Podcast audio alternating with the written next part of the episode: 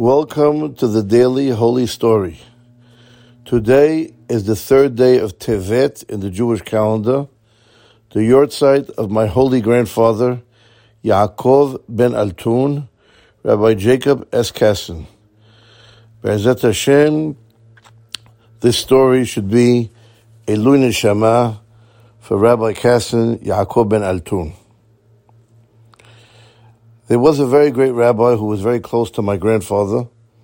His name was Rabbi Yisrael Abu Hasira, better known as the Baba Sali. The Baba Sali originally lived in Mar- Morocco and then moved to Eretz Israel, the land of Israel.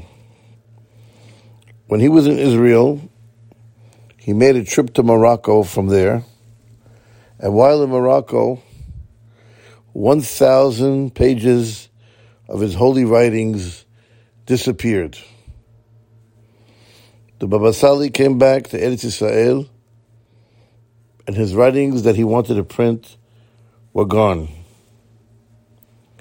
The Baba Sali was a very holy man, and with his Ruach HaKodesh, he knew exactly who the person was that took his papers, his writings, but he would not reveal it because he didn't want to embarrass that person. He told his followers that if that person wants to return the writings, he will return them on his own. And if he has the zichut that they should be written in sefarim and books, then he will get that zichut. And the person will bring the writings back on his own to show us, of course, and teach us how important it is not to embarrass anybody, even a thief. In the like manner, the great holy rabbi be Akiva Eger, once at the very young age of 14, was engaged to a girl, a daughter of a very rich man, who wanted him as a son-in-law. He was very famous for his geonut, his tremendous wisdom of Torah. In the middle of the engagement, his future father-in-law, who was very wealthy, invited him to come to his city so he could show the entire town what a great son-in-law he was getting. When he arrived at town, the people of the town gathered and began asking him questions in order for him to show how smart he was. But he kept quiet and didn't open his mouth. He didn't answer one question. All the people were in, very surprised. They were in shock. Is this the great son-in-law of this rich man who's in our town? The lion became like a little fox. The future father-in-law became very disappointed as he was being made fun of. He was even thinking of breaking the shidduch. Rabbi Akiva Eger, the future son-in-law, told his father-in-law, please wait a few days and then make your final decision.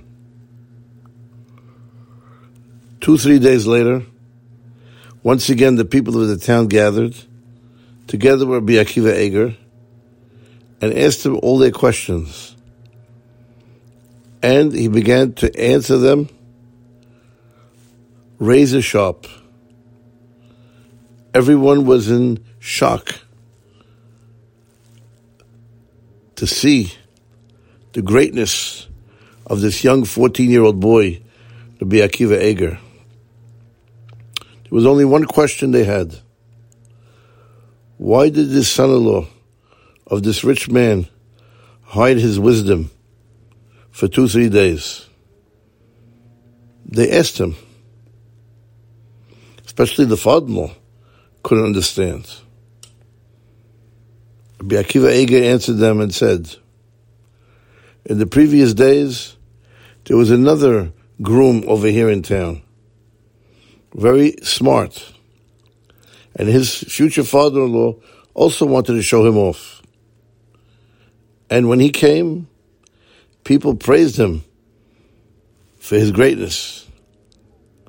However, said Rabbi Akiva Eger, if I would begin to answer the, all the questions, I would have outshone him. And his greatness would have been greatly dimmed. That would have caused tremendous pain to the groom and to his future father-in-law. So I preferred to make myself like a simpleton until that groom left the city. This story demonstrates how important it is not to put other people down, not to embarrass them, even in the slightest way. My grandfather, Alev Shalom, Rabbi Yaakov ben Altun, was very famous for making sure never to hurt anybody else's feelings and never to embarrass them. Have a wonderful, wonderful day.